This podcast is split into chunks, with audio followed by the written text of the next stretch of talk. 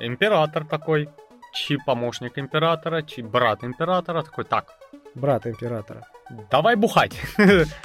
И тот выпил столько, вот просто, они там на руках еще боролись, Он всех заборол, пили, он всех перепил. всех перепил, всех заборол, короче. да. Тайбун это брат императора. Да, и он такой, ну, блин, точно кореец. Только корейцы имеют такой стержень бухать могут. Я, блин, очень смеялся, когда прочитал эту фразу. Вот этот э, Тайбун до конца, до последнего верил, что это действительно перерожденный кореец, потому, потому что когда он увидел, что он всех перепил, и еще самостоятельно пошел на ногах, сказал, только среди корейцев попадаются такие крепкие головы. Да-да-да. Поэтому верил в то, что он кореец.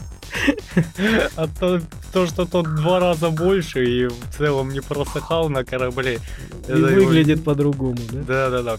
Вылитый кореец. Голубоглазый, блондин, высокий, огромный. Кореец, Конечно. не подкопаешься. Раз столько Точно выпил. боги рождения накосячили. Прям. Вот смотрю, Тим, посмотри. Ну, блин, ну, еще и пьет, как кореец. Вообще, вопросов не имеем. Да, мы все верим. Император такой, да, да, что да, корейцы. Все такие, да, корейцы. Они корейцы, да.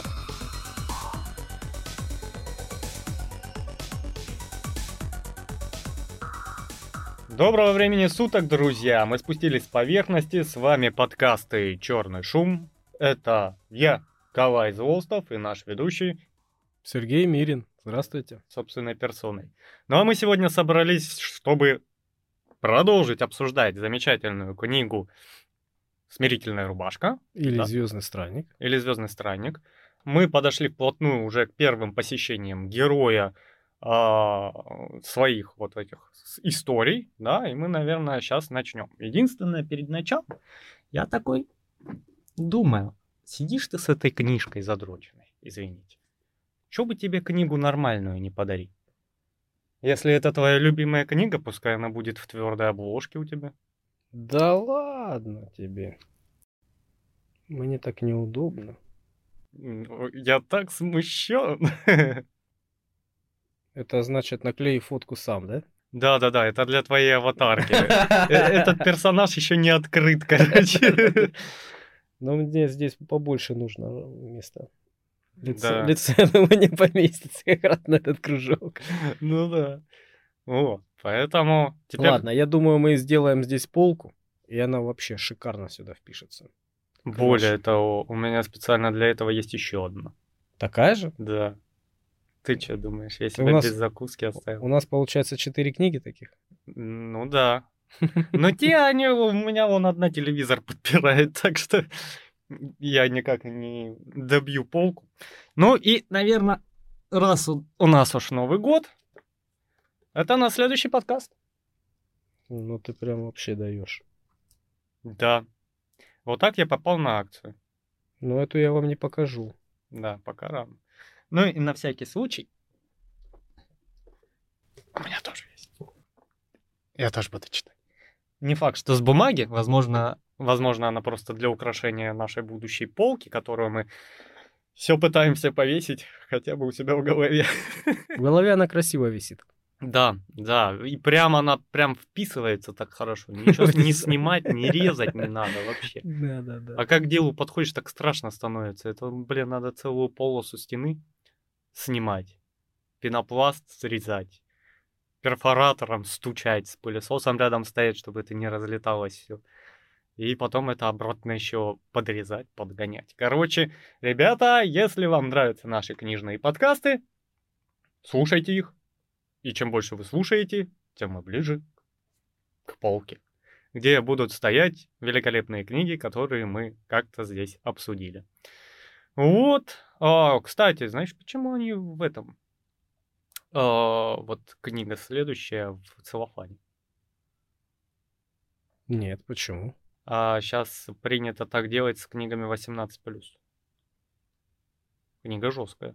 Да? Мгм. Это чтобы ребенок не, не открыл, не почитал? Да. Вообще ни, ни странички, ни странички, да? Да, чтобы в магазине ты не мог там... Чтобы не подглядывал, как говорится.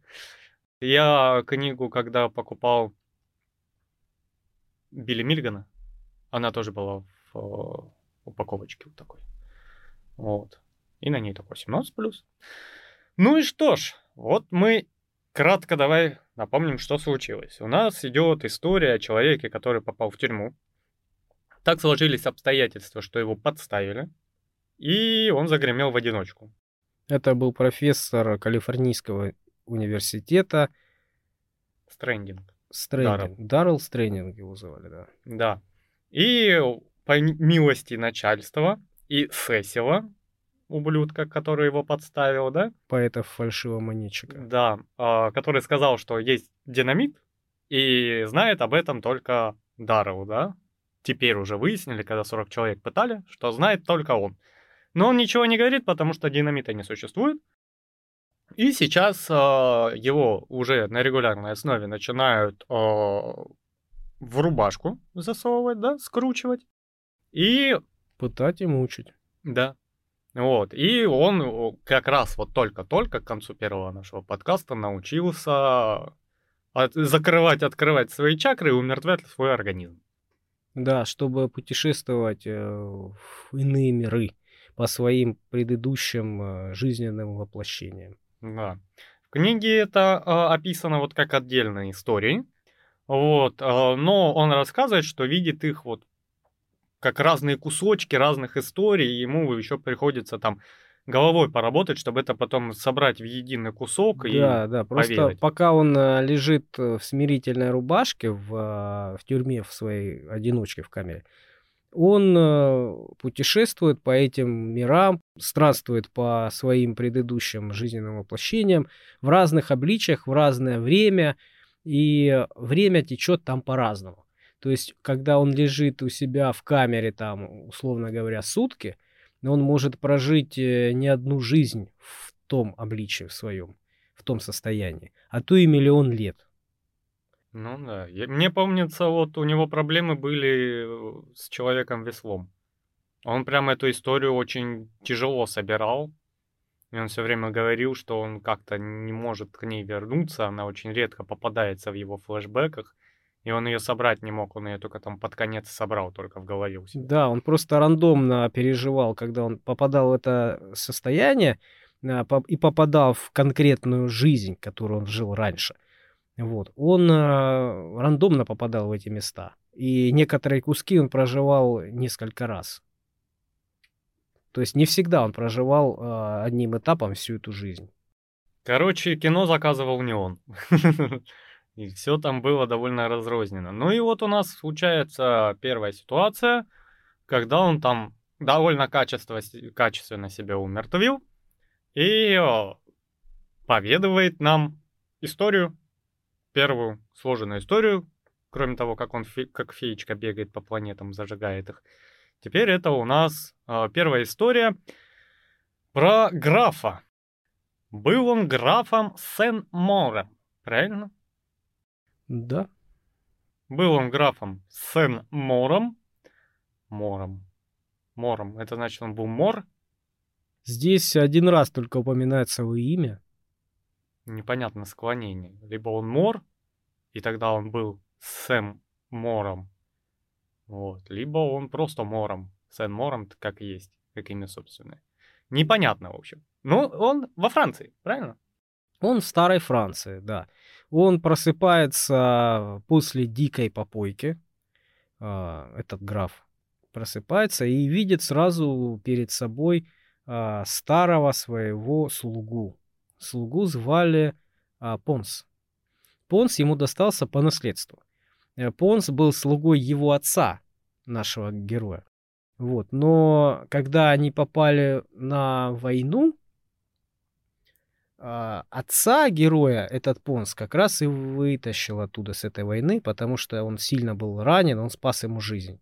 Вот. И после этого он Понсу сделал большие привилегии, а, сделал приближенным к своей семье, и очень сильно все его уважали, этого Понса. И он позволял себе гораздо больше, чем все остальные. Вот. Ну, в общем-то, потом умер этот отец нашего героя, а Понс ему достался в качестве ну, наследства. Так получилось. Дворецкий. Да? Получилось так, да. И он всячески, он как бы знает свое место, конечно, но он э, как бы имеет авторитет серьезно в семье. Вот. И наставляет своего, ну, теперь уж э, нового пацана, нового как бы своего хозяина, хозяина да, начальника, хотел сказать. Да. Прораба. Вот, э, наставляет, говорит, как вот так вот вы вот себя ведете, вы молодежь, вы прожигаете, ну, как обычно, знаешь, как обычно старики вот говорят, так и мы будем говорить в свое время. Вот вы прожигаете жизнь туда-сюда, вы там, вы не понимаете. Вот. А этот э, главный герой наш, наш Мор, да, он рассказывает, ну, а что было вчера? Ты мне хоть напомни. Он говорит, ты что, совсем не помнишь? Ты, ты вообще вот в ужас на, накидался вчера и на ничего не помнишь. пришел. Да. Он говорит, нет, расскажи мне. Ну, говорит, тебя я занес на кровать, ну, там, раздел, положил спать, э, пытался укладывать. Вот, э, ты пытался там уснуть, чуть-чуть там побуянил, что-то такое. Вот, а потом говоришь мне, Понс, иди сюда. Слушай, говорит, смотри, завтра меня ни в коем случае не надо будить, понял? Никогда. Слышишь меня, ни при каких условиях, ни при каких обстоятельствах меня не буди. Кроме одного. Кроме какого, говорит? Кроме сердца черного коршуна Маринелли. И вот, говорит, чтобы это сердце было еще живое, принеси мне его на золотом подносе. Поднос обязательно должен быть золотым. Принесешь мне это сердце, чтобы оно было горячее, еще билось. Вот. И разбудишь меня с этим сердцем в руках и с песней «Пой куку». Это обязательно и начал меня обучать этой песне «Пой куку» еще полночи. Это был важный момент. Вот. Ну, в общем, он все это рассказал и уснул. Потом пришел этот самый Маринелли как раз-таки. Вот. И там еще был разговор насчет э, его какого-то кафтана, по-моему, да? Какого-то там какой-то куртки, какого-то там тулупа. То есть он за этот, э, за эту верхнюю одежду заплатил там просто бешеные деньги, и Понса его отчитывал, говорит, смотри, твой отец никогда в жизни бы не мог себе позволить столько заплатить за шмотку. А, живем, живем один раз, говорит. Да, что ты, что ты вот это порчишь? Да-да-да. Ну, ну, там, получается, к нему вот этот Маринелли вообще пришел с каким делом? Наш граф ухаживает за некой дамой, как я понимаю. А этот Моро, Морелли, Маринелли, Маринелли. Филиппа ее зовут. Филиппа, да. А, то ли он хочет. Нет, Маринелли это посланник э, старого э, какого-то итальянского авторитета, скажем так. Mm-hmm. Очень важный там, по-моему, итальянский человек старый, и он не хотел, чтобы эта Филиппа как раз нашим главным героем была. И он всячески пытался строить, ну, козни, то есть палки в колеса им вставлял, чтобы они вместе не были. Вот. И этот Маринелли пришел его очередной раз отговаривать от э, затеи. Вот. А наш гер... главный герой, естественно, был против этого. Он говорит, ну, мне нравится девушка, а этот ваш какой-то там престарелый, престарелый да, э, итальянский хозяин, ну, он хрен знает где в Риме, а я здесь в Франции. Че он вообще лезет? Ну да, там битва авторитетов была.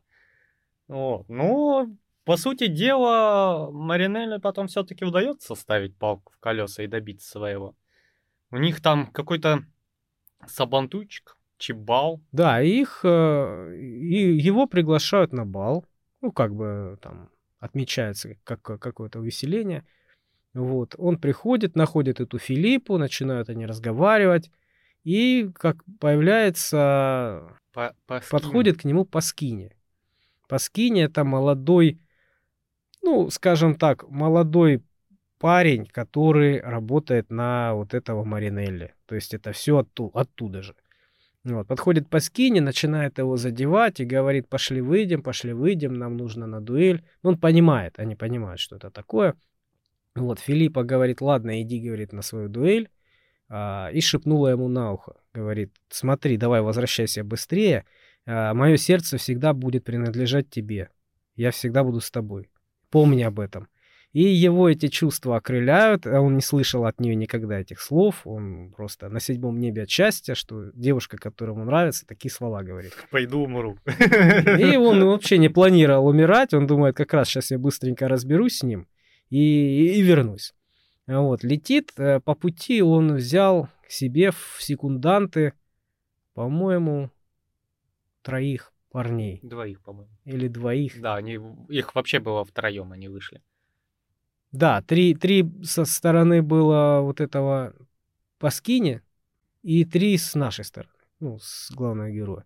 Вот, вышли они в определенное место, там где-то рядом с э, их месторасположением а, было место, где они очень часто собирались на дуэль, люди. То есть там как раз а, тихо, спокойно, и э, луна как раз светила. То есть именно вот нужное время было для дуэли, потому что роса еще не выпала, к тому же. Сухая погода, в общем-то, хорошая. Вот, и они решили как раз а, на дуэли свои вопросы решить. Вот. Начал, началась дуэль. А, он этого Паскини убил довольно быстро. Вот. Потом вскочил э, друг этого Паскини.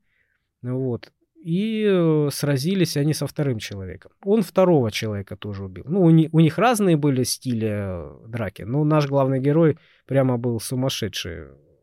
Он прямо описывает вертот, просто Бэтмен, даже дворецкий есть. И он там, у меня стратегия, я предугадаю, да, я да, сейчас да. сделаю ложный выпад, а сам там то, а там все. И от этого он полчаса расписывает, что он будет делать, и убивает за две секунды. Вот. То есть он э, наперед видит, как будут себя вести эти, ну, его оппоненты, и он понимает, какую тактику применить к ним. Он примерно представляет, как они могут фиктовать. У них тоже своя есть слава, они тоже не лыком шиты, и он при, примерно знает про них что-то. Вот. И он особенно нежданчиком любит э, себя вести какие-то контратаки, какие-то там обманные ходы, выходы, выпады. То есть его вот эта фраза э, Филиппа в голове, она его окрылила настолько, что он прям машина для убийства стал. Моча в голову ударила. Да, и в итоге он троих, по-моему, э, убивает вообще легко. И остается ты четвертый. А он то ли прибежал в процессе, то ли под конец прибежал. Рыжий, по-моему, какой-то. Какой-то вообще Э, его описывают как э, невзрачный какой-то колхозник, который не умеет фехтовать. Ну, короче, вообще мясо. Ни, ни о чем. Вот. И они сражаются, сражаются, там буквально только начали сражаться. И этот э, колхозник, рыжий, он довольно долго пыжился, пыжился, пыжился и ударил его просто тупо вот как... Замах по голове. Замахом по голове сверху. Просто так никто не делает. Настолько это тупо и глупо. Ну, вот. Поэтому главный герой наш э, прохаванный э, эксперт по боевым искусствам, он не, не понял этого удара и как бы пропустил конкретно. Вот. Пропустил, получил по башке, и все, и в итоге погиб. Вот так глупо, тупо. Его заколол вот этот колхозник. Причем наш главный герой на глазах у своих секундантов сам всех перебил, за, за, запрещая им сражаться, своим ребятам помогать. Mm-hmm. Вот сам всех перебил и получил вот так, вот так тупо по голове. Вот, получил тупо по голове, и падая на землю, он умирал он практически. Когда он, он даже не упал, как, как как таковой на землю, он сразу очутился у себя в э, камере. Mm, выпал в другую сторону. Да. И что он кричал этот, о, как он, убирайся прочь, тюремный пес, иди да, там, там, других дверей, да? Да, там была такая фраза, когда он на, еще был на балу, к нему же подходили разные люди и говорили, пошли с тобой сразимся, пошли с тобой сразимся. Это были люди а, вот этого Маринелли. И он психанул и начал кричать, убирайся прочь, итальянский пес, и не визжи у моих дверей, я скоро с тобой разберусь. Вот. И когда его разбудили в этой камере, он тоже начал кричать на своих этих а, тюремщиков. Они Из пришли... образа не вышел. Из образа не вышел. Они пришли, да, напоить его, проверить, он жив или здоров, жив или нет. Вот. И он сказал, убирайся прочь, тюремный пес, иди визжать от других дверей. И пел, пой, ку-ку песню, пока они не закрыли за свой дверь. Просто деморализовал, да? Да, они думали, что все сумасшедшее. Кукушка поплыла у него. Вот. Ну и у нас получается, он практически сразу, как их выгнал, погружается в следующую историю. Вот. Точнее, мы погружаемся. Он там ее собирает для нас. А, это у нас про маленького мальчика Джесси, насколько я помню. У нас дикий-дикий а, запад. И как раз вот эти первые заселения, переселения, да, там... А Большое переселение был, был такой момент, да. Да, и там у нас э, группа беженцев, грубо говоря, э, едет караван, и э, мешают им мормоны, которых, по-моему, никто там не любит. Этих мормонов, честно, по истории не знаю, кто Я такие. читал так это, вот про эту историю. Это реальное событие, по-моему, оно называлось так, э, даже в Википедии, по-моему, есть. А, Большое переселение Бейкера Фанчета. Да, убийство переселенцев из каравана Бейкера Фанчета. Вот. А в книге его фамилия была Фенчер. Ну, чуть-чуть mm-hmm. изменил. То есть это реальные события. А, переселенцы, они уходили э, через, э, через Наву. Это, был, это такая пустыня, по-моему в Калифорнию они шли, через земли мормонов. Вот. И мормоны были в свое время гонимы, а, я не помню кем. Из Миссури их выгнали. Да. Местные власти выгнали мормонов в свое время из Миссури. И мормоны думали, что эти люди как раз из Миссури, хотя они были из Арканзаса. Ну, это другие совсем люди. Вот. И как бы они имели на них зуб ни за что и э, всячески им ставили палки в колеса. Вот этот караван шел на, получается, на запад, да, в Калифорнию. Вот. И пытался, ну, просто лю- люди мирные. У них там было сколько? 40 повозок, по-моему. Вот. То есть скот был, женщины, дети, то есть э, люди с оружием, там немало людей было. Вот. И они шли, пытались скупиться у местных, чтобы преодолеть эту пустыню, им нужно было припасы пополнить. Но местные им не продавали. Вот. И в какое они вселение не заходили, местные так и не продавали им запасов, э, потому что они были к ним враждебны. Вот. Но в конце перед пустыней они остановились, чтобы перед, пере, передохнуть. И на них ночью напали как раз э, вот эти самые мормоны. Но они, а. по-моему, в индейцев переоделись. Они переоделись в индейцев специально, да, делая вид, что это индейцы. И э, ночью украли у них весь скот и всех быков. Вот. И им нечем было идти. То есть не на чем все это было перетаскивать. А когда они останавливались на ночевку, на ночлег, да, они всегда ставили в круг свои повозки и э, колеса связывали цепями. То есть они в, в круг ставили полностью в плотные дышлами в, внутрь, да, и останов, оставались в этом кругу ну, ночевали. И на свою глупость они поставили, ну, они не знали, что на них нападут, конечно. Ну, вот, они поставили в 100 шагах от э, ручья. Там был ключ воды. Они не рядом с ключом поставили, а чуть дальше. Вот. Ну и все. А у них забрали скот и начали их обстреливать. Те, в свою очередь, начали отстреливаться от них тоже. То есть, ну, они были в ловушке. Вот. Ну, им надо было окапываться, что они и сделали. Да, они вырыли несколько рвов, а, внутренний ров посадили женщин, детей, вот, а в передний ров посадили стрелков своих и отстреливались. Заканчивалась у них еда, заканчивались припасы. Им приходилось э, бегать под пулями за, э, за этой водой, потому что было жарко, было жутко, было. Вот. Со временем становилось все хуже, и пришлось э, эту воду хитростью добывать. То ну есть да, наш там... главный герой это был мальчик Джесси, это был сын э, руководителя этой команды, сын капитана. Вот. И его нарядили в девочку. Их там двое было, по-моему. И взяли его друга, да. Их э, переодели в девочек и ну, сказали, идите за водой. Ну, то есть они сами выбрались, конечно, сами хотели этого сделать, добиться ну, уважения взрослых, скажем так. Вот. И пошли за водой. как дев... делая вид, что они девочки, под ручку, с маленькими ведерками, вот, но их не стреляли. То есть им позволяли ходить. Но так как они таскали воду и им позволяли, они начали наглеть. Все больше и больше воды таскать. То есть их до определенного момента разрешали им, потом все-таки запретили, начали по ним тоже стрелять, по детям.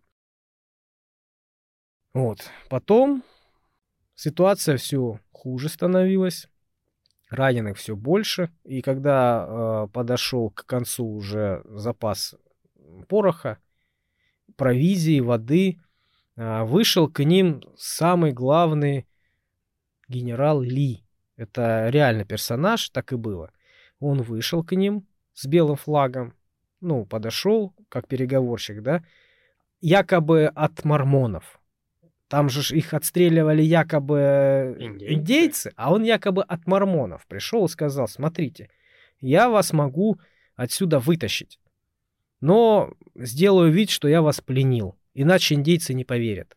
Якобы я вас пленил, и мы отсюда выйдем. То есть они так не будут стрелять, а иначе они вас всех застрелят. А они, им этим переселенцам ничего не оставалось, как поверить ему, потому что уже ну, закончились запасы, припасы, порох и все. То есть смысла не было. Заставили, этот Ли заставил положить самых маленьких детей, которые еще не умели говорить, в повозку отдельную и оружие в отдельную повозку. Вот, выстроил их в шеренгу, выстроились в шеренгу люди, э, его солдаты, и перестрелял всех. Всех. И в том числе и Джесси, маленького мальчика. Вот. Потому что он мог сказать, кто это, что это. И все, на этом история наша заканчивается. Он а, очутился в себя в камере. Но я помню, что я читал эту историю э, в интернете, настоящую, да. Примерно так и было все. А, я помню, что этого Ли на самом деле потом через какое-то время казнили на том же самом месте. Да. Потому что... А это, вот... по-моему, в книге тоже написано. Да, написано, но в книге не написано, что этих детей он отправил э, по адресату, куда надо. Mm. Все-таки дети остались живы, которые не разговаривали. А те, кто... Он специально убил тех, кто мог говорить, чтобы что они объяснили ситуацию, как было на самом деле. Чтобы его не, не сдали, да? Да. Вот, посыпался бы чинуш. Ну, вот так вот у нас и происходит о, вторая история и у нас перемещается фокус обратно в камеру, где у нас бедный стрейдинг. Э, то, то ли страдает, то ли радуется, что у него все так сложилось, и он может попутешествовать. Судя по всему, у стрейдинга едет кукуха. Он начинает балдеть от того, что происходит. Ну, ему прям норм становится. Да, он всех выгоняет, говорит, отстаньте от меня, дайте мне полежать.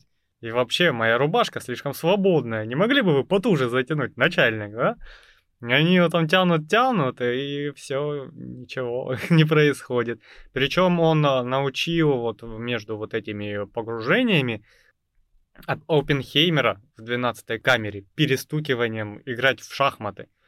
А Опенхеймер там сидит э, черти сколько, он еще и когда его сажали, ни мотоциклов, ни автомобилей не было, да, он их не видел вот, но он даже ни разу не видев шахматные фигуры, научился играть. И Причем довольно неплохо начал да, играть. Трейдинг довольно... говорит, что он с каждым днем настолько преуспевал, что уже начал прям сильным противником становиться. Давай я добавлю сразу про древние шахматы корейские. О, эти, как, как они, Чосон? Нет, Чосон это Корея. Как они назывались, не помнишь? Ну как, древние корейские шахматы, не помню. Вот, ну ладно, пускай с ним. Корейские шахматы он тоже научил, по-моему, Оппенхеймера в них играть, да? Или он просто рассказывал? Нет, почему? Они играли в эти в древние корейские шахматы, они другие, у них другие правила, ну, похожие, но другие. Вот. И э, потом ему начал не верить этот Оппенхеймер, говорит, да ты их выдумал, эти шахматы. А он потом все-таки нашел какого-то корейца, который там сидел. И он начал спрашивать, говорит, ты знаешь такие эти самые шахматы? Да, говорит, это наша очень старая древняя э, игра. Он говорит, видел? Видел? Я же сказал, что это было. Да ты, говорит, наверное, это услышал от каких-то китаёзов, которые в опиум, в это, в курильне в опиумной сидели и играли. Наверное, ты там увидел, подглядел, поэтому не рассказываешь. Ну да. Но это я чуть-чуть перескочил вперед, там будет следующая история. Ну, у нас получается эта история следующая, по сути дела. Нет. Про Чосон? Да, э, у нас еще есть про религиозного фанатика следующая. А, ну она такая про- проскользила мимо меня, эта история. Я даже не запомнил. А мне понравилось. Она я ее вообще не помню, если честно. Я, я помню плюс-минус. Было у него воплощение в религиозного фанатика. Он был слаб, худ, а, тщедушен, но он э, очень, очень радовался этому всему. Он радовался, что он а, был господом своего тела, что он а, повелевал своим желанием, своей мыслью. То есть, ну, по сути, он ничего не хотел. Он был фанатиком прям сумасшедшим, и он получал удовольствие от, и наслаждение от э, собственных мук, скажем так, ну, сумасшедший. И он жил в какой-то душной пещере над каким-то а, большим склоном, где был мир весь, а он был сверху над, над всеми. Вот, отшельник, у него было из одежды просто накидка здесь, э, на, набедренная поясная. Вот. Была жара лютая, он лежал на а, этой жаре, измывал над этим, над э, жаждой, над жарой, э, спал специально на солнцепеке, на острых камнях. Вот. У него а, висела на жаре также вода в каком-то козьем желудке или каком-то там кишке, в общем, там вонючая, грязная и, блин, отвратительная. И вот он иногда, чтобы не умереть от э, истощения, пил эту вонючую воду, и все, у него, у него ничего не было. И он наслаждался, он ждал, когда придет э, Господь Бог, когда придет конец всему миру, и он займет э, в этом новом мире достойное место. Да. Очень великолепная идея страдать здесь, чтобы потом теоретически не страдать там. да? Ну, это знакомая, знакомая, очень знакомая идея. И, кстати, она работает очень неплохо, тысячи лет. Да. Но что-то никто из проверивших не вернулся. Ну да ладно. Но еще сказал бы тебе, что там лучше. И все бы туда побежали. Ну, Конечно. Так он у нас получается э, такой мученик, который живет на окраине Египта, да, и такой, у Да, я сейчас все как дам, я сейчас все как дам по роже. Офигел хорошо жить. Сейчас придет Рагнарёк, да, там при- приедет апокалипсис к нам заморский, и вот я буду тогда одесни, одесницу Бога нашего сидеть и радоваться, что там не радовался. Да, да, да, да. Он про запас мучился, чтобы потом уж не мучиться. Вот, он помучился, помучился, потом вернулся к себе в камеру, где гораздо лучше. Он такой, «Воу, а у- а у вас тут неплохо, да?» Да, его разбудили четверо мучителей. Ну, это начальник тюрьмы, а, старший этот эм, надзиратель, а, потом доктор. Доктор. и капитан Джемми. По-моему, да. Ну, они вот это... А, староста тюрьмы и старший надзиратель Джемми. Вот. Да, они этой процесса и, и да, они частенько заходили, да. И э, когда проверили, жив он, здоров, все нормально, как бы напоили водой. И спрашивают, ну что, стендинг, ты где динамит? Он, естественно, говорит, я не знаю, туда-сюда. Он говорит, есть какие-то жалобы? Да, говорит, есть, целых две. Ну, говорит, какие? Первое, это слишком просторная рубашка у меня. Вот. Это, это, это невозможно, насколько она просторная. Возмутительно. Да-да-да, это жалоба, говорит у меня. Вот. А вторая, то, что наш начальник тюрьмы — это порождение дьявола. Даже Джемми засмеялся, не сдержался. И все, и они ушли, в общем-то. Вот, и у нас получается, мы подходим к самой, наверное, длинной истории, которая описана в книге. О прекрасном острове Чосон, по сути дела, корейский полуостров. Вот, э, куда прибывает э, наш новый, могучий, как, как его? Уйонык. Уйонык. Типа мощный, мощный по-корейски. Уйон Ик, то есть могучий, да. Чосон – это значит страна утренней свежести. На современном языке называется Кореей. Государство существовало с 1392 по 1897 год. Называлось государство Великий Чосон. Позднее Корейская империя. Ну, это до 1910 года Корейская империя была. Вот. А потом просто Корея стала. Ну, у нас Ну, получается- красивое название, слушай, да? Да. Страна утренней свежести. Мне очень понравилось. И начинается он у нас э, не с того, что он в Корее, правильно? Он же поначалу рассказывает, что он живет вообще с островитянами какими-то. Он, он, подожди, родом был из американской какой-то деревни.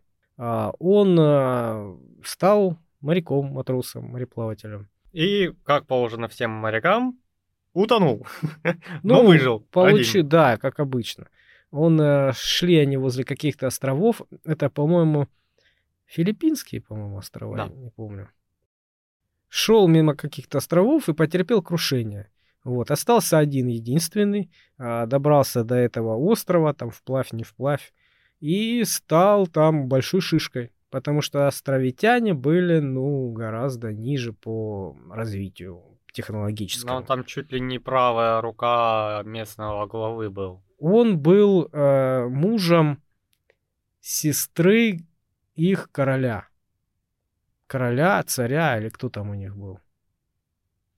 Ну, типа нормальные такие у него подвязки были. То она там Лей-Лей ее звали. Лей-Лей, да. Ну, то есть э, он э, жил там шикарно. Он научил местных э, сражаться на дубинках. Ну, Поэтому у них там сотрясение стало прям нормой. Да, у них совершенно изменилась тактика боя и всего остального. Им просто палками друг друга били для увеселения. Палки, наверное, камни раньше были, там, кулаки, а теперь уже палки такие серьезные. Дубина. Дубинки, да. Пойдем повеселимся. Не- Скучно что-то. Ны- Ныряли они а, за останками кораблей, вот этих, которых они шли. На кораблях поставилось железо, металл. Вот они ныряли, и там он как раз и научился хорошо нырять и прям задерживать дыхание. Ну, с местными он не мог сравниться, конечно, потому что они из поколения в поколение а, качали этот навык. Вот. Но они доставали с этих кораблей металл, и он им ковал этот металл. Он показал им ковку, как это делается, как, как готовится. Ну, просто это было, блин, хрен знает когда.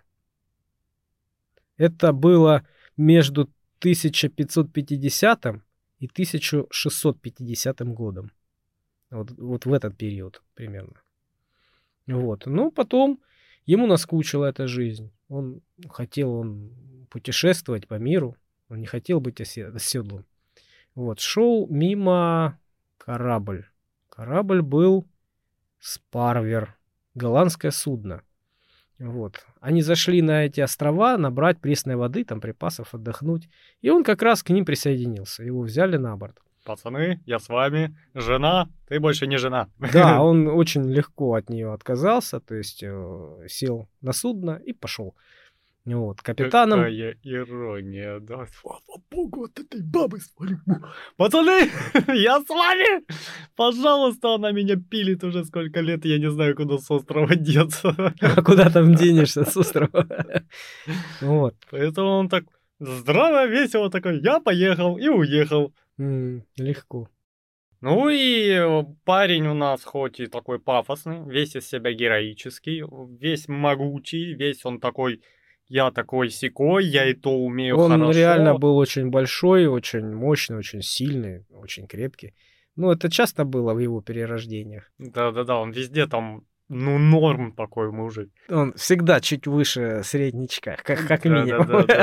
И постоянно он вот э, восхваляет вот свой образ, да, я, я вот сейчас Эдам Стрэнг, там, и я, знаешь, что заметил? Все голубоглазые у него. Да? И Вот желтоволосые, да? Да-да-да, вот Светловолосые. все основные персонажи, которые его написывают, они голубоглазые.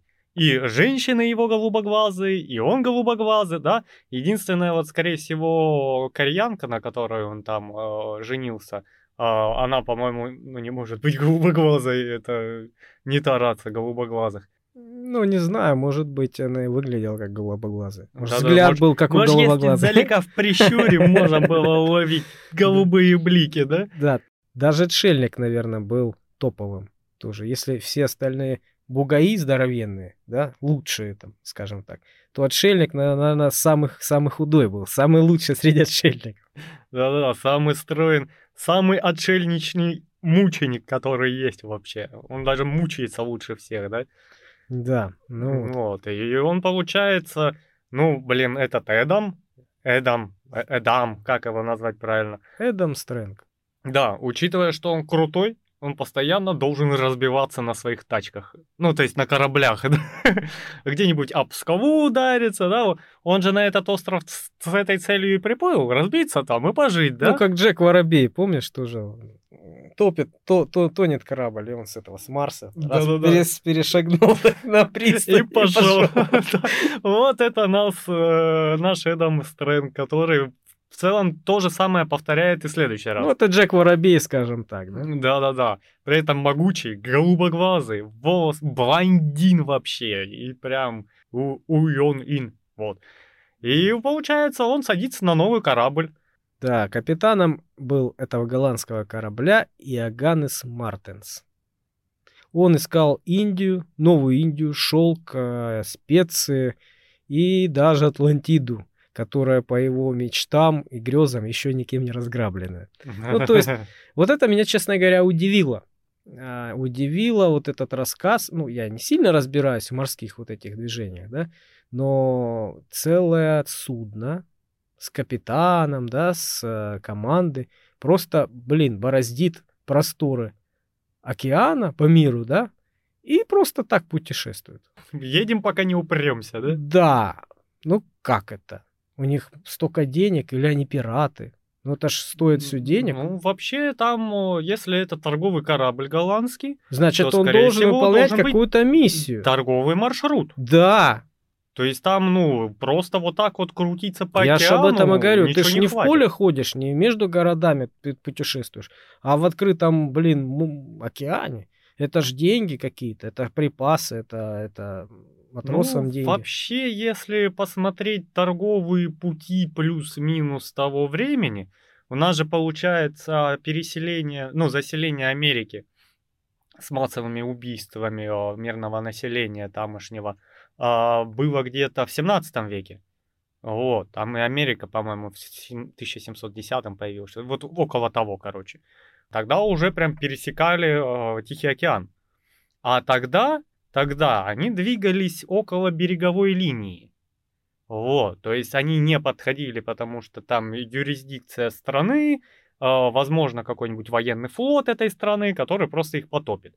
Э, ну, ради прикола или ради имущества, да, поэтому они от берега были довольно далеко, но шли в основном э, по береговой линии. М. Вот, то есть, и поэтому они и плавали, вот, получается, из э, Черного моря, а, не, Англия, Англия, они вот так по низу плыли и к Индии. Вот. Но наши товарищи плыли в Индию, а уперлись в Корею. Великолепно. Чуть-чуть промахнулись. Как и Колумб, он тоже промахнулся, в Индию приехал, и все, и Америка появилась. Ну, они в первую очередь, многие того времени люди искали новую Индию или саму Индию, да, потому что там были хорошие специи. Специи это очень дорогостоящий тогда был товар, потому что он был, э, блин, ну, на вес золота. Это очень дор- дорого было. И торговать было очень удобно этим продуктом, потому что он не портился. Да. Вот, поэтому каждый искал какую-то Индию, похожую а, Индию на Индию, ну, какие-то другие страны, чтобы просто на этом хорошо заработать. Ты первую открыл, начал с местными торговать, наладил торговый маршрут и очень быстро поднялся. Потому Да. что это не мясо, это там не фрукты, это, ну, то есть мало места занимает и не портится. Ой, я помню великолепную игру от Акелы, по-моему. А, наша, называлась Корсары. О, я помню, конечно, я играл. Господи, у меня была специальная тетрадка, в которой я записывал, где Сцены. сколько стоит шелк, да, где специи, где паприка подороже продать. Сандал там был. Да, и вот э, просто идеально ты загружаешь корабль специями, плывешь на другой этот, там продаешь, покупаешь то, что там подешевле. Же потрясающая игра. Убивала время насмерть вообще. Да-да-да, я знаю, я играл. И Вообще, ну, я когда узнал, что это еще и отечественная игра, я прям обалдел немножечко. Вот, ну, как бы, о, да, вот, вот этим и занимались, то есть о, всякие цитрусовые ткани, специи, о, возможно, алкогольные жидкости, гоняли туда-сюда. Ром, о, не ром, вот, вот это все. А учитывая, что Индия страна со своеобразным устройством, да, то есть и климатом, они, ну, просто вынуждены были по мере своей эволюции а, искать специи и много их кушать. Потому что иначе люди болели бы очень Да, сильно. потому что там э, жара, антисанитария, и э, им нужно в продукты добавлять много острова, чтобы, ну, это убило всяких бактерий, всякие микробы. Поэтому у них такая, блин, культура. Ну да, поэтому и в Китае много острова едят, потому что у них сырой, влажный, непонятный климат. Вот. Ну, у китайцев хотя бы не такая антисанитария. Потому что сейчас, может, вырежешь, но цыгане — это Индия. Да, я знаю. Это изгнанные из Индии люди. Какая-то секта, по-моему. Да, то есть, ну, по сути дела, если хочешь узнать, как выглядит э, индус, посмотри на цыгана. Вот, и, а, ну, немножко становится понятно, они, они вот живут вот как этот, э, с большим перенаселением, большой плотности и очень бедно. Вот все, наверное, видели фотографии этих паровозов, когда индусы едут на работу. Просто вот так облепленный индусами паровоз куда-то чешет. Ну, у них, а, я слышал, кастовая... а, Да, у них система каст очень сильно развита. То есть это, честно говоря, для моего мозга это взрыв. Это, это, наверное, хуже смерти, не знаю, но это прям ужас. Ну, для меня лично. Да. Почему? Потому что ты, когда родился в бедной семье, там, у тебя во- вообще вариантов нет. Никаких. То есть ты, если родился в бедной семье, ты сто процентов будешь э, бедным всю свою жизнь. У тебя никакой не будет возможности подняться, выучиться, никаких лифтов, э, ничего. То есть вот так. И к тебе также будут относиться, как к бедняку всю жизнь. Да, Вот это отсутствие много, перспектив, это пр- прям убивает. да, очень много индусов поехали в Америку. И сколько среди них айтишников, потому Да. что они сидят у себя в Индии. И сколько среди них таксистов. Все мы помним этот э, Ку- Ку- Кутропали, Кутропали. Куда поедем, командир? а?» И поехали. Вот понимание страны Индия. Но мы едем мимо, потому что, видимо, навигация на корабле сломана, компас э, пропили, вот, и вообще в целом пропили морскую навигацию даже по звездам. Ехали в Индию, уперлись в Корею. Чуть-чуть Нет, не почему? попали. Они попадали еще в Японию. Или в Китай. По-моему, в Японию.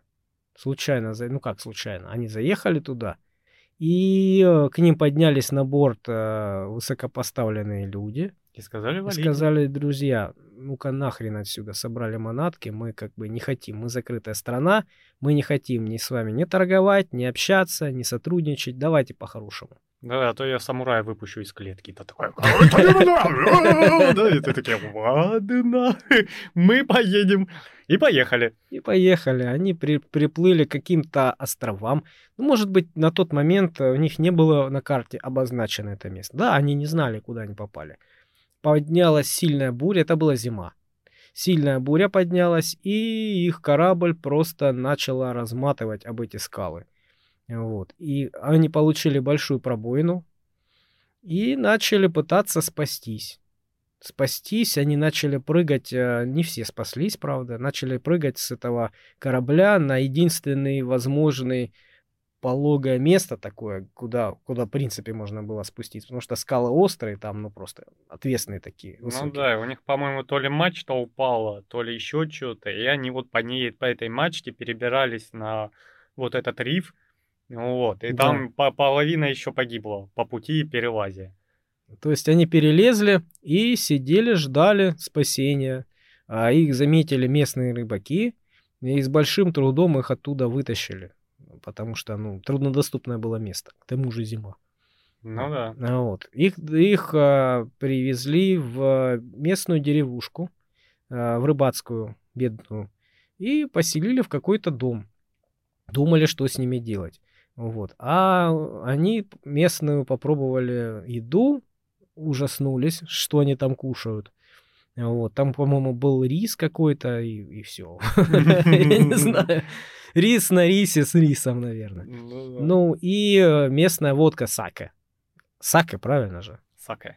Нет, по-моему, саке. Не, в Корее может быть саке. В А, Японии саке. а я думал, как раз в Японии саке. Не-не-не. Ну, неважно. Короче, местная, Короче, это была Рисовая- бурда. рис- местная рисовая водка, но она была сильно а, слабее, чем просто водка. Это было какое-то разбавленное. Это бухло. водка нулевка. Что-то разбавленное, да, в, в две, в две или в три части. Вот. Ну, они все равно ее пили, потому что делать было нечего, и начали буянить. Но вот этот могучий, уюник, вот, он э, открывает для себя, что надо выпить, сколько там, литров, наверное, 8-10, и тогда хочется петь. А если хочется петь, значит, есть смысл пить, да? Ну, знаешь, как бы, и значит, пьянеешь. И все такие, о, так оказывается, если галлонами хлестать эту жижу, захочется буянить. Ну и они начали просто дико упарываться, выпивать все запасы, которые видели. Кидали деньги на пол и требовали еще продолжения банкета. Да-да-да. Но вскоре к ним пришел а, Квон Юн Дин, правитель одной из областей. Но я так понял, пока они сидели, такие, так, мы с ними не знаем, что делать, давай им наливай, а мы сейчас гонца вон туда, в провинцию, да, и оттуда к нам приедет. Пускай администрация разбирается с этими Да-да-да. чудиками, потому что страна это была, Корея, да, тогда очень закрытая, и она действительно не видела европейцев, как они выглядят и все остальное. К ним заходили, по-моему, только японцы или китайцы. Ну, Ну, короче, братья по разуму при- приходили к ним время от времени то ли захватывали их, то ли там проводили какие-то дипломатические, сотруднические движения. То ну есть да. было такое. И все, была закрыта страна, они не видели белых широкоглазых людей. Ну да. А здесь приезжают 14, князю. 14 таких а, матросов, которые, к- с которыми непонятно, что делать. пропитые, вонючие, да, и буянят еще. И приезжает вот этот, получается, Дин. Квон, Квон Юн Дин, да. Дин, назовем его, упростим, я не запомню.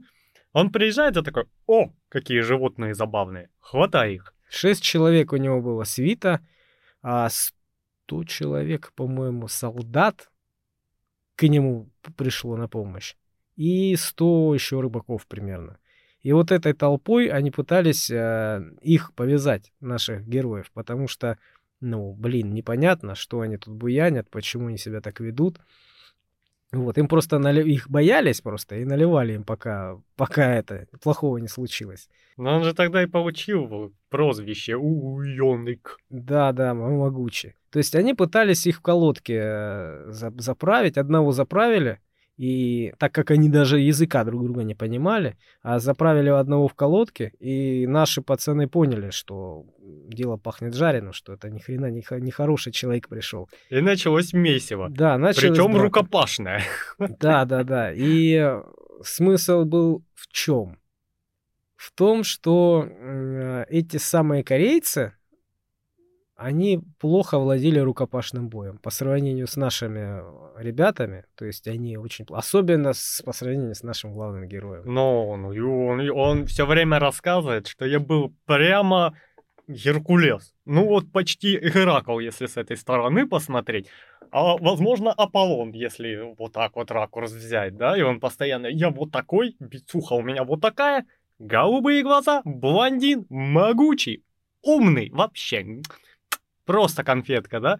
И он начинает гасить толпой, просто, знаешь, как этот а, русские богатыри, когда их показывают мультики, когда они там этих а, Одной бу- м- дубиной. монголов, да, вот просто «Ых! Ых!» Вот это у него начинается богатырский «Ых!» Ну да, да, да. Или как в послевоенных фильмах. Даже Яралаш, по-моему, был когда-то, помнишь? И высмеивали вот эти послевоенные фильмы, когда дед рассказывает, типа, сидит и там с- своему тому Внук. вну- внуку, да, рассказывает, говорит, вот я там высоко постреляю, а фашисты идут стеной, они прут толпой с, с автоматом. Я вы- выскакиваю вот так вот, руками размахнул налево-направо, и и они замертво полегли. Потом гранату зашвырнул, там все танки взрывал, понимаешь? Вот примерно то же самое здесь было. Он говорит, что он щелкал их а, налево-направо, один за другим, Они Лавашами кормил. падали, они падали просто большим слоем друг на друга, мешали мне даже ходить. То есть, ну там просто такой целый. А я их лещами кормлю налево, направо. Да, то есть все-таки толпой получается 207 человек. 100 солдат, 100 а, этих местных жителей. И, все это происходит в одной комнате. Да, в маленькой хижине, понимаешь? Вот. О, господи, батя, байки дядь Василия, да? То есть его а, в эти колодки, точнее всех их а, в эти колодки заправили и повезли в тюрьму. Там вообще описывается, что им уже просто не было куда падать, и он начал просто тонуть, э, не мог их положить, потому что они уже не падали. И тогда он растерялся, и на него навалили, заковали. И он такой, «Я, 207 человек, 199 раскидал, 8 зараза победили. Трупами завалили шапками да. закидали. И они, получается, ну, тупо массой взяли, потому что корейцы маленькие, а он уёбик. Да, большой, могучий, белый человек. Ну и у них начинается круиз цирка. Да, их посадили в колодки и повели в тюрьму. Повезли в тюрьму.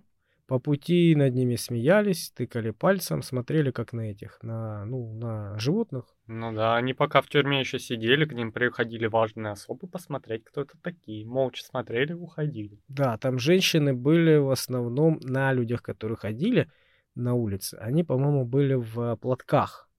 Не закрывали лица только ну, самые бедные, самые нищие и танцовщица. Ну да, ну то Ки- есть... Кисан, Кисан, по-моему. Кисан. называют. А, получается, у нас э, цирк уродцев, на которых все ходят пялиться. Да, ходят и глазеют.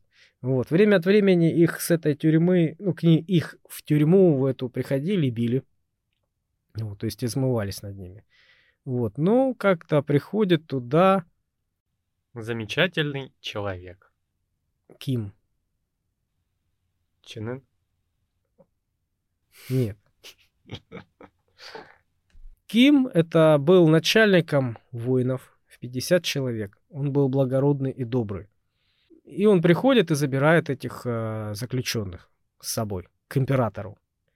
Вот. И их, естественно, не бьют. То есть там уже совсем другая риторика происходит. Да-да, я их к императору вообще-то везу. Не, человек оттуда, если что. Ну, естественно, они идут... По-моему, их посадили на маленьких ишаков, на маленьких лошадей. На корейских лошадей. И он такой, что это за фигня? И поднял лошадь. Да, у Наш него... уёбник. Но- ноги практически до земли доставали, когда он ехал на, этом, на этих их шагах. Ну Вот. И время от времени он- они останавливались, дорога длинная, маленькая лошадь быстро не идет, естественно. Вот. Время от времени где-то останавливались и э, проводили какие-то ну, бои, состязания и все остальное. Там он, наш герой, естественно, всех клал.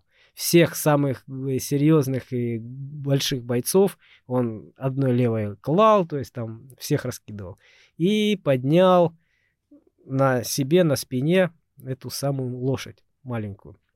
И вот тогда это про- прозвище за ним закрепилось. Да-да-да, теперь ты на мне едешь, да? Поехали. Че ресурсы тратить, там бедная лошадь чуть не сдохла под его могучим весом.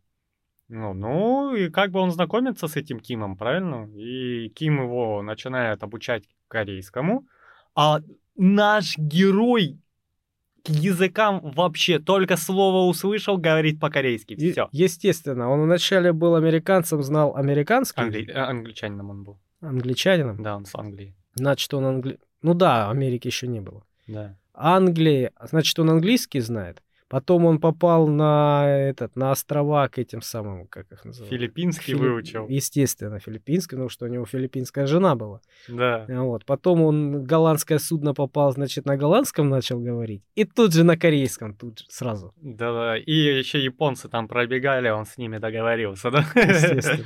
Он понял, что ему надо валить. Нет, ну с японцами можно было жестами разговаривать, там, знаешь. А два нехитрых жеста, и все понятно. Ребята, мы вас тут не ждали.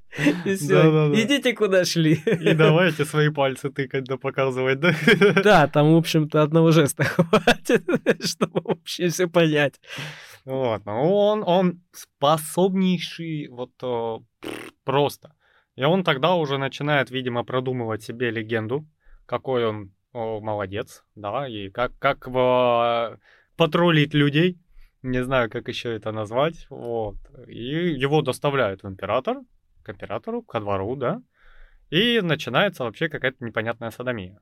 Тамошние гейши, как их называют? Кисан. Кисан. Они, короче, вообще начинают на них вешаться, щекотать, кормить сладостями. Я вообще момент не понял, что происходит. Вот, то есть они на них лезут, щекочут, в рот напихивают сладости.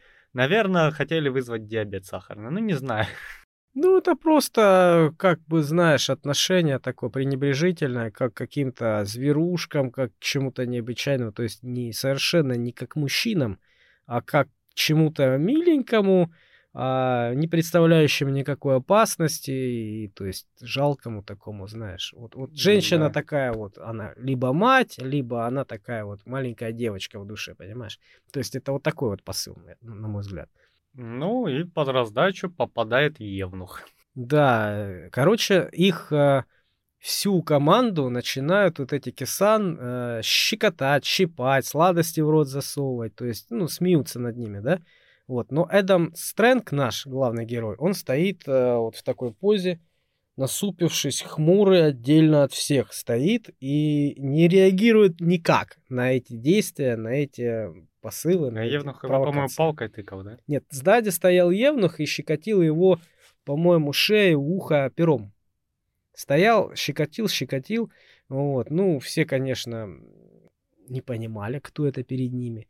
Вот. И Эдам Стрэнг понимает, что если и дальше он будет такую риторику терпеть, да, вот это все, то им хана, им не жить.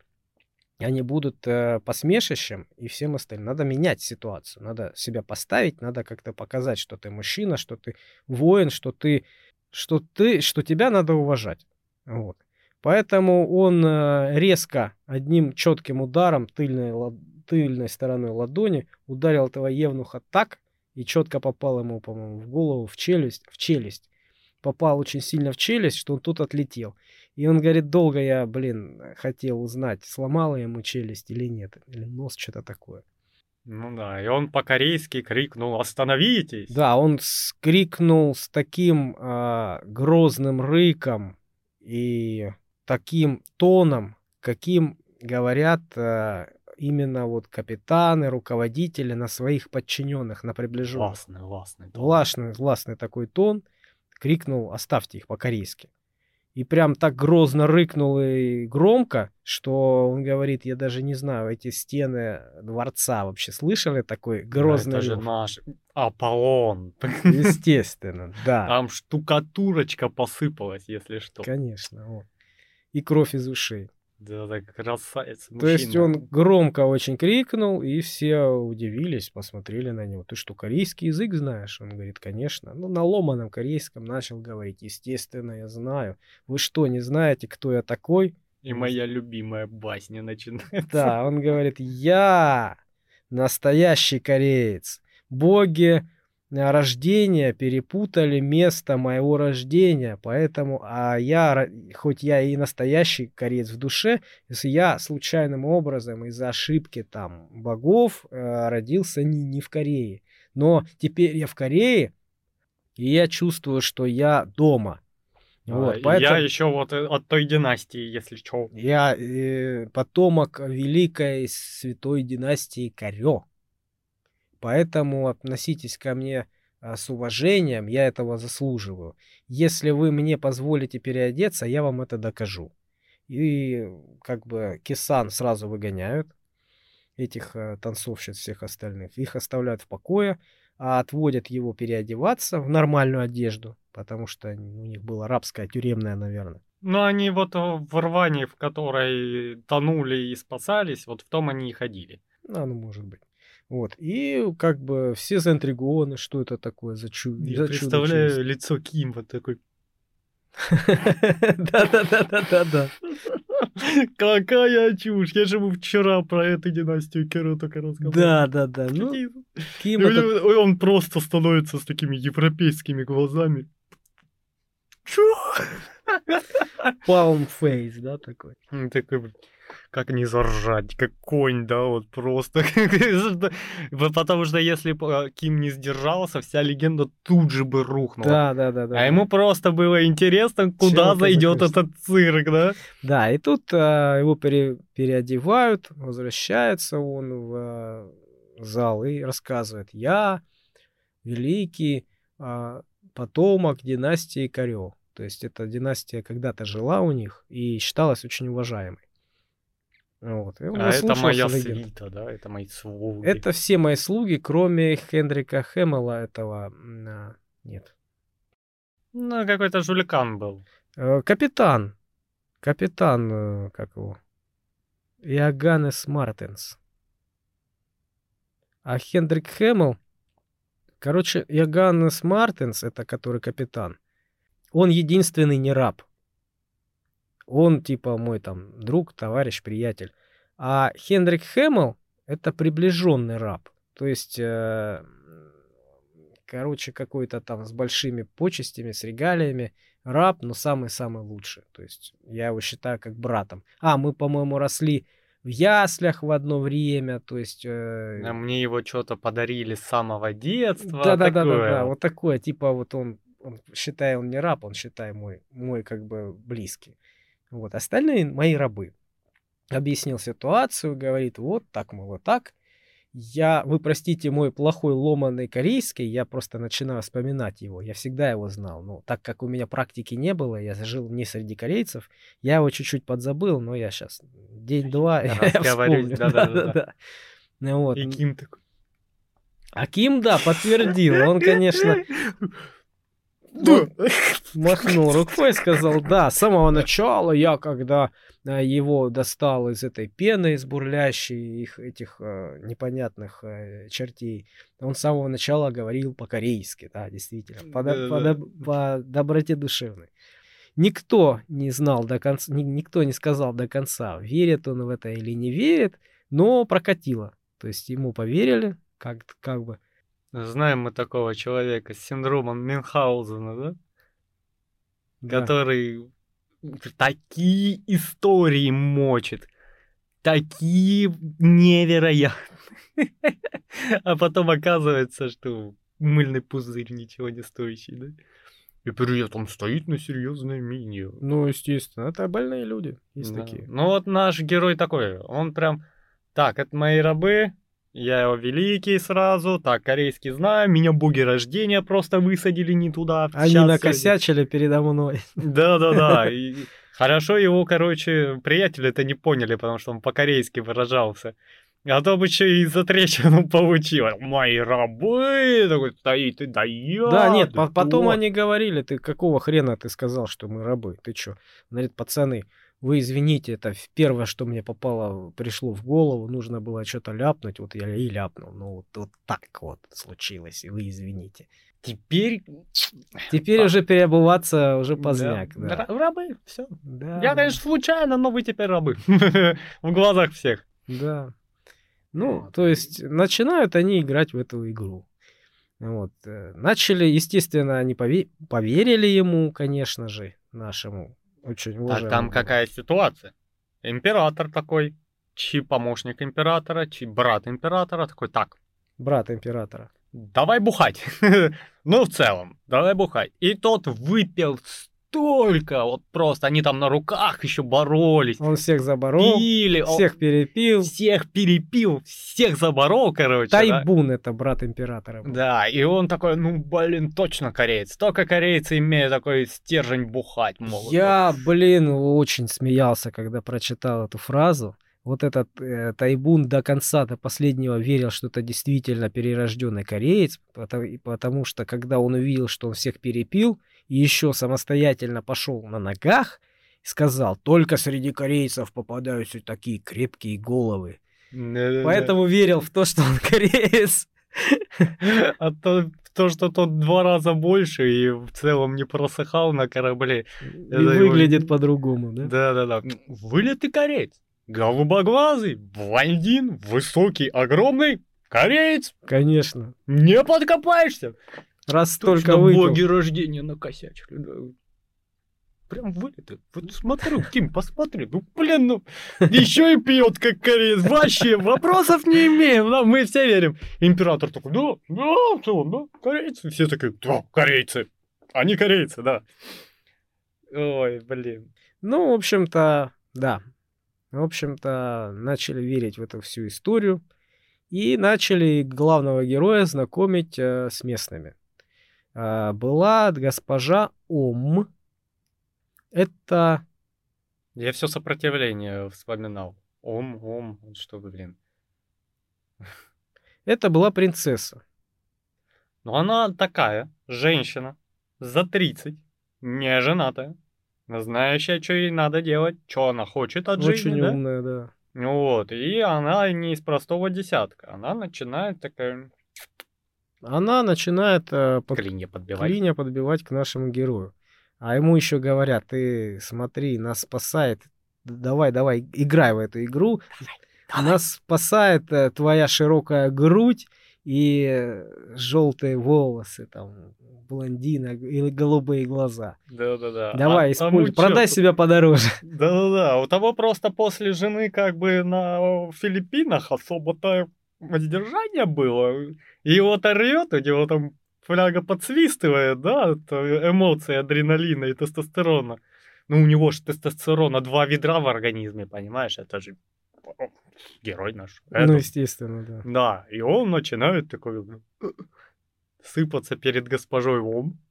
Вот, там а, вот этот, который не раб его, начинает какие-то, как он рассказывает, я доверил ему планирование, потому что он хитрее, короче, он там будет это твориться, кто он там, как его звали, вот, который потом с золотыми гробами убегал. Хенрик Хэмилл. Да, да, по-моему. И тот начинает прям такие дворцовые интриги разворачивать, а пока наш герой, а, ну, грубо говоря, зная, что что-то заворачивают, он не обращает внимания, у него госпожа Ом, да, вот. Он увлечен конкретно этой госпожой. Да. Госпожа у, как, какие-то интриги свои плетет э, внутри а, дворцовые, да. Да, но ее же хотели за кого-то замуж выдать. И за двоюродного брата Чон Мундю. Это самый главный враг и оппонент нашего героя, который будет потом. Чон Мундю, он а, пытался за- пытается захватить трон. Принцесса, ну, их хотели поженить с этой госпожой Ом, но а, Юн Сан, это приближенный этой принцессы, он а, очень умный и мудрый человек, Отмазал. он отмазал, как-то сделал, да, так что все как бы не получилось у него. И они там внутри, внутридворцовые интриги мутят, крутят. А наш главный герой в единственном, в чем он вот просак, это вот в этих интригах. Но ему не до того. У У него, него с Филиппин ничего не было. Какие интриги? У него одна интрига. Вижу цель, не вижу препятствий, да? Да. Вот у самурая нет дороги, есть только путь. Не-не-не. Русский матрос не спрашивал, каков числом враг, но где он. Да-да-да. Вот это мне нравится. Вот. Ну, у него все, у него забрало упало. Он там с госпожой Ом очень э, тесно налаживает отношения. Вот. И вот все в этом ключе начинает развиваться.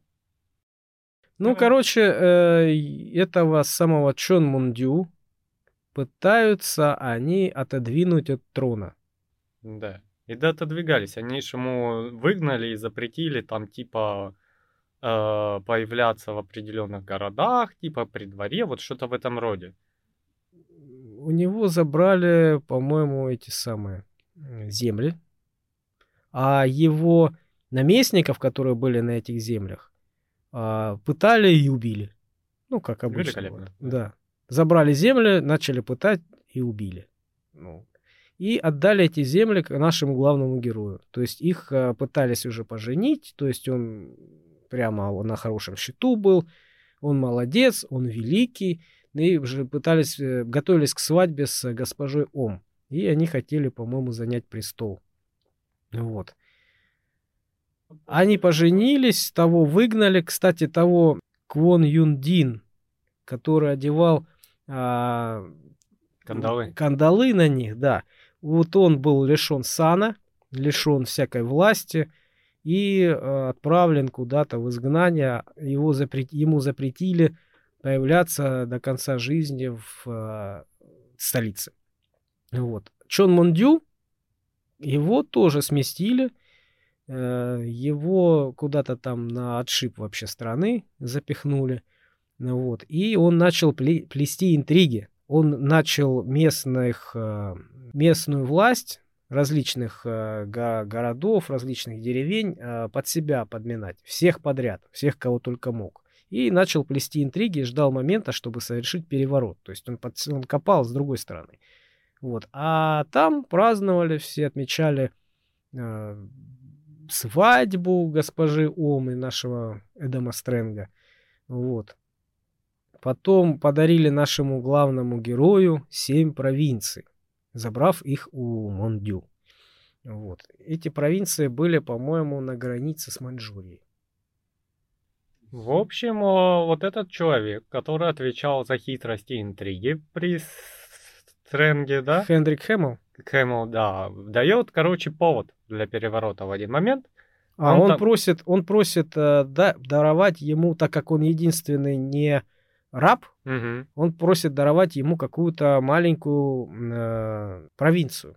Да, которая, Это по провинция, сути дела, кладбище. Да, ничего там не было тол толком, там было кладбище. Он говорит, ну, блин, я хочу хоть чем-нибудь поуправлять, ну, ну, ну дайте мне хоть что-нибудь.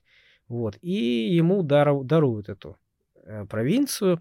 Он пытается, он берет с собой там, по-моему, несколько этих матросов для, для помощи. Вот. А другой, другой его матрос, э, пытается сделать главного героя э, руководителем флота угу. и джонок местных. То есть что-то там плетутся интриги. Начинают задавать вопросы, где спрятана казна, где она хранится и все остальное. Вот. А наш главный герой вообще ни, сно, ни сном, ни духом даже не задумывается, что там происходит. Он, он с госпожой Ом и все. Да, да. А там уже Корею вывозят, по сути дела. Да, то есть э, этот Хендрик Хэммел, он э, неспроста попросил эту провинцию себе, потому что это было, по сути, кладбище, но это было священное кладбище. Вот, поэтому там в их гробницах, э, усыпальницах э, хоронили очень высокопоставленных людей, князей, царей и в золотых гробах. То есть там много ценностей. А так как они, по сути, пираты, практически, да, по своей сути. Они решили всех обмануть и всю это вывести и свалить оттуда нахрен скорее. Поэтому они и пытались сделать своего главного героя руководителем флотилии. Они подготовили к себе к уходу Джонку, ну, корабль, и ну, в одном месте ее там пришвартовали, дождались ночи, а, залезли в, этот, в, в эту могилу, вытащили оттуда всех этих а, святых святые мощи, все разбили эти гробы э, на лом, эти золотые, и загрузили в повозку. И пошли они к этой джонке, но сильный туман опустился, и они потеряли ну, ориентацию в пространстве, они не поняли, где этот э, корабль, и заблудились. Если бы не этот туман, они бы ушли. То есть там было плевое дело. Но так как они заблудились, их э, нашли ну, там, постовые, да, там какие-то солдаты, схватили и все, и посадили в тюрьму. Да, но это стало большим поводом для... Чон Мондю. Да, который только и ждал повода перевернуть ситуацию вспять. Да, и тут же он залетает со своими, подго- ну, сделает переворот, по сути. Он залетает со своими подговоренными людьми к императору и захватывает власть. Он на они глазах Убивают всех этих на глазах вельмож. у императора всех э, вельмож убивают, этих самых основных министров. Вот. И захватывают власть. И начинают захватывать э, наших э, основных героев. Наших гробановцев, по-моему, где-то у городской стены закопали. Да, Хендрика Хэммела с этих, с этими, со своими матросами, их по- закопали по голову у городской стены. А, и запрещали им давать еду и питье. Ставили перед ними еду и питье, отличное, хорошего качества, и каждый час меняли на свежее. И они в, таки- в таком виде на пекле, на жаре умирали от жажды и от э, голода видя это все перед глазами. То есть они очень жестокие были. Ну, Вот. И самым последним э, умер как раз вот этот Хенрик Хэммел. Как он в книжке сказал, азиат жесток. Что-то в этом русле прозвучало. Да, это было очень жестоко. Вот, они же этого друга, Кима, который парень рука-лицо. А. Его же он сделал, главный герой, он сделал э, руководителем дворцовой стражи, охотников тигров. на тигров.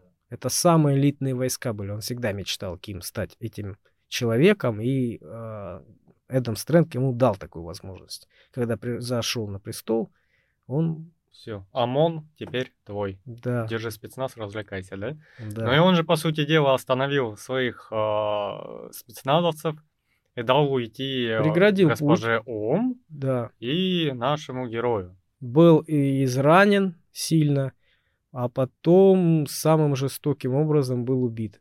Ему переломали все суставы и конечности очень медленно, пока он не умер. Вот. И кого-то там... А кого отравили? Кто-то за шахматной партией выпил яду. При этом он прекрасно понимал, что там яд, но решил, что это все-таки не ломание суставов, так отойти попроще будет. Юн Сан. Его избили рукоятками мечей и предложили выпить яду. В тот момент, когда он играл в шахматы с тюремщиком. Ну Вот. Его избили, посадили в тюрьму. А, Пришел человек. Он сидел, играл в шахматы с тюремщиком, избитый. Вот пришел человек, сказал, на, пей. Он говорит, только самый презренный из людей может а, прервать шахматную партию. Да, я сейчас играю. доиграю, и тогда я выпью яд. Он доиграл свою партию, победил, естественно, выиграл, ну и выпил яд. Это самая легкая была смерть у него. Вот. Остальные же а, были подвергнуты изгнанию и позору. Чон Мондю, он стал руководителем всей страны. Госпожу Ом отлучили от всяких званий, забрали все, все привилегии, а, арестовали все имущество и выгнали. Вот. И запретили под любым предлогом им помогать. Да. Убивать их нельзя и помогать им нельзя. Да, главного героя оставшихся матросов вот так вот пустили по миру, сказали, вам запрещено где-либо работать, где-либо жить, а, вам ничего нельзя, кроме как просить милостыню большой дороги. Вы должны унижаться всю жизнь свою за такое предательство. А главного героя, естественно, запретили убивать, потому что он якобы, ну, потомок священного, священной династии Карел. Халям-балям. О- оттуда. На- напомним, у него даже имя Эдам от Адама, первого мужчины, и Стрэнг, которое переделанное слово стронг, сильный на английском. Сильный Адам. Не халям-балям, высокий человек, если что. Молодец, Джек Лондон. Да-да-да. А Он прям чуть-чуть даже угорнул над этим персонажем, по-моему.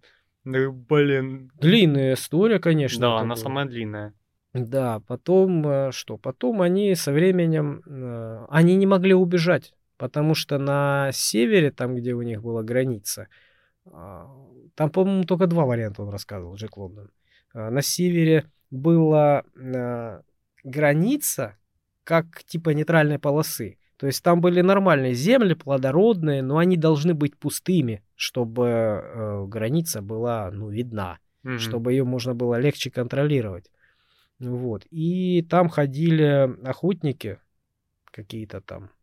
И у них был приказ убивать всех, кто там появится.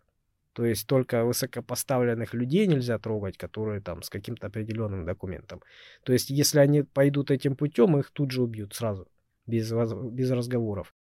Вот. Почему они не могли а, через море свалить на какой-нибудь джонке, да, там, я не знаю, вплавь или еще как-то, я, честно говоря, тоже не понимаю, потому что они буквально в одном месте в порту, где они часто сидели, они видели Японию, по-моему, да? Ну да. Вот так они видели. В хорошую погоду, очень далеко она, но они видели. И они хотели туда попасть, и всю жизнь так прожили, мучаясь, э, попрошайничая, и так и не ушли туда. Почему?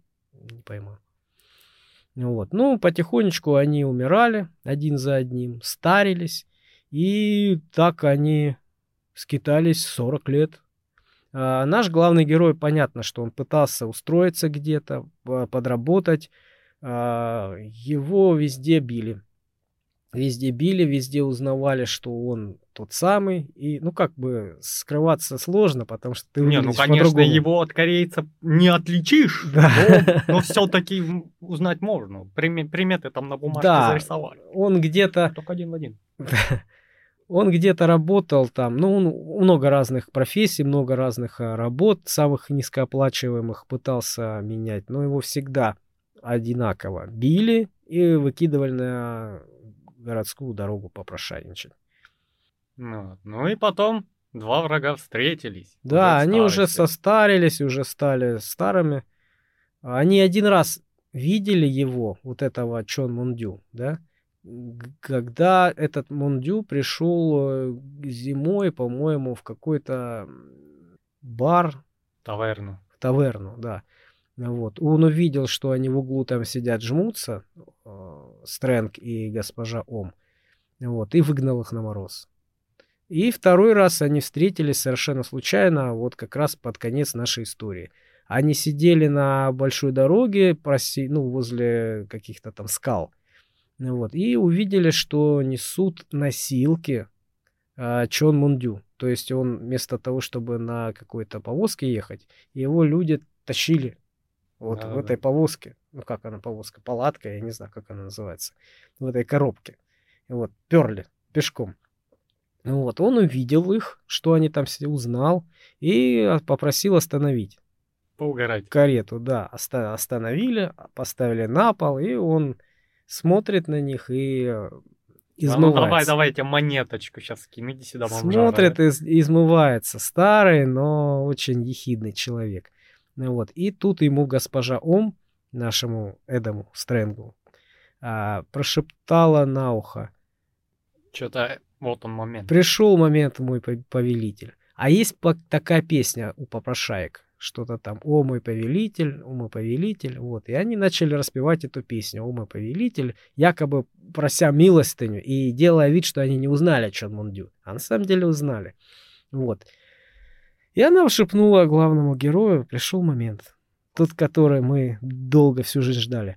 А госпожа Ом как раз описывается очень, очень положительно и очень тепло. Тепло, тепло. Э, нашим писателям. Это была э, великая женщина, которая была до последнего э, влюблена и уверена и верна нашему главному герою. Для нее он был всем. Помнишь эту песню Кармен? Только южный ветер ревет на кормой. Чио-чио, сон, я хочу быть с тобой. Вот, по-моему, он после этой истории такой, сейчас песню напишу. Песен, песенка такая прикольная. Да-да-да, я помню. На, навеянная, да, такая атмосфера похожая. Да, ну что, он, получается, набрасывается и, и начинает душить. он начинает злиться, у него вспыхивает икра, этот, багровая, багровая ярость. ярость, он начинает трястись, он еще имел силу в а, мышцах, но сделал вид, что он попрошайка, и сделал вид, что он трясется от старости, от немощности. Поэтому его э, свита допустила поближе подойти. И он начал кланяться, начал трястись, якобы очень старый, и изогнулся в попрошайнической такой а, позе к Чон Мундю. И в один момент прыгает на него, хватает его за шею и переворачивает, попадает в эту повозку, переворачивается вместе с повозкой, а, вместе с подушками со всеми этими. То есть там неразбериха происходит, и, начина, и как бульдог вцепился в его а, шею, в которую мечтал вцепиться 40 лет его скитаний. Вот, сцепился и не отпустил ее, пока мир не потух в его голове. Вот, естественно, все вот эти вот, э, вся его свита и ужаснулась, начала, начала пытаться их разнимать, но пока они разняли, тут уже был мертв. Представляешь, ему вот, вот так примерно, ну лет 70. Еще и не очень хорошей жизни. Этот старикан тоже не молодой. Такие деды дерутся.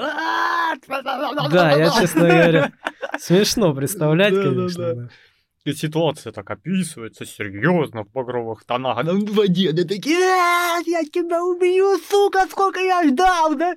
Оставь, оставь. Надеем челюсть, десны, баш. И тут бабулька еще скачет, эта госпожа. Он, бей его, мы победите, бей! Эти подушки раскидывают. Боже, что происходит? Там битва двух титанов.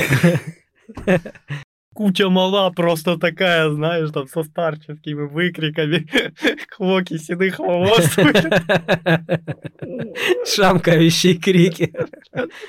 Да-да-да. Вот. Ну все, на этом история кончается, и получается наш герой возвращается в камеру. А что было дальше, мы дальше? расскажем в следующей части. Потому что мы и так достаточно много сегодня историй рассказали. Я думаю, на сегодня хватит. А, приходите к нам на следующую серию, завершающую серию подкаста. Кинем маяк, что там будет? Или не будем? Ну, у нас следующая история... Э...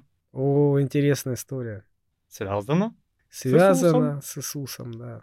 Вот, поэтому там еще вкусненькое. Приходите к следующей серии, мы будем вас ждать. А, у нас еще осталось несколько историй и завершающая часть. И это будет в третьей части нашего подкаста по книге Джека Лондона «Странник по звездам» или «Смирительная рубашка». Да. А нам пора возвращаться на поверхность, дочитывать книгу. ну, мы ее дочитали, но все равно надо освежать знания. И вернемся сюда с концом этой замечательной истории. В следующем выпуске. Да. Приходите. Там есть ссылочки всякие. Если вы подкаст слушаете и хотите посмотреть на наши великолепные лица. Мы, конечно, себя не описываем как Эдам Стрэнг, да, но при этом э, у нас есть ссылочка на YouTube. Вот, э, ВКонтактике в группу подписывайтесь, там можно обсуждать, там опросики, вопросики, комментарии, можете сказать, что вам нравится, что бы вы хотели услышать, что вам не нравится, что бы вы исправили бы на нашем месте. Может, что-то отдельное мы исправим, почему бы нет. Вот. А еще там ссылочка на наш сайт маленький, где можно бесплатно слушать наши подкасты. Вот. Приходите, а мы пойдем на поверхность. Пока-пока. Пока-пока.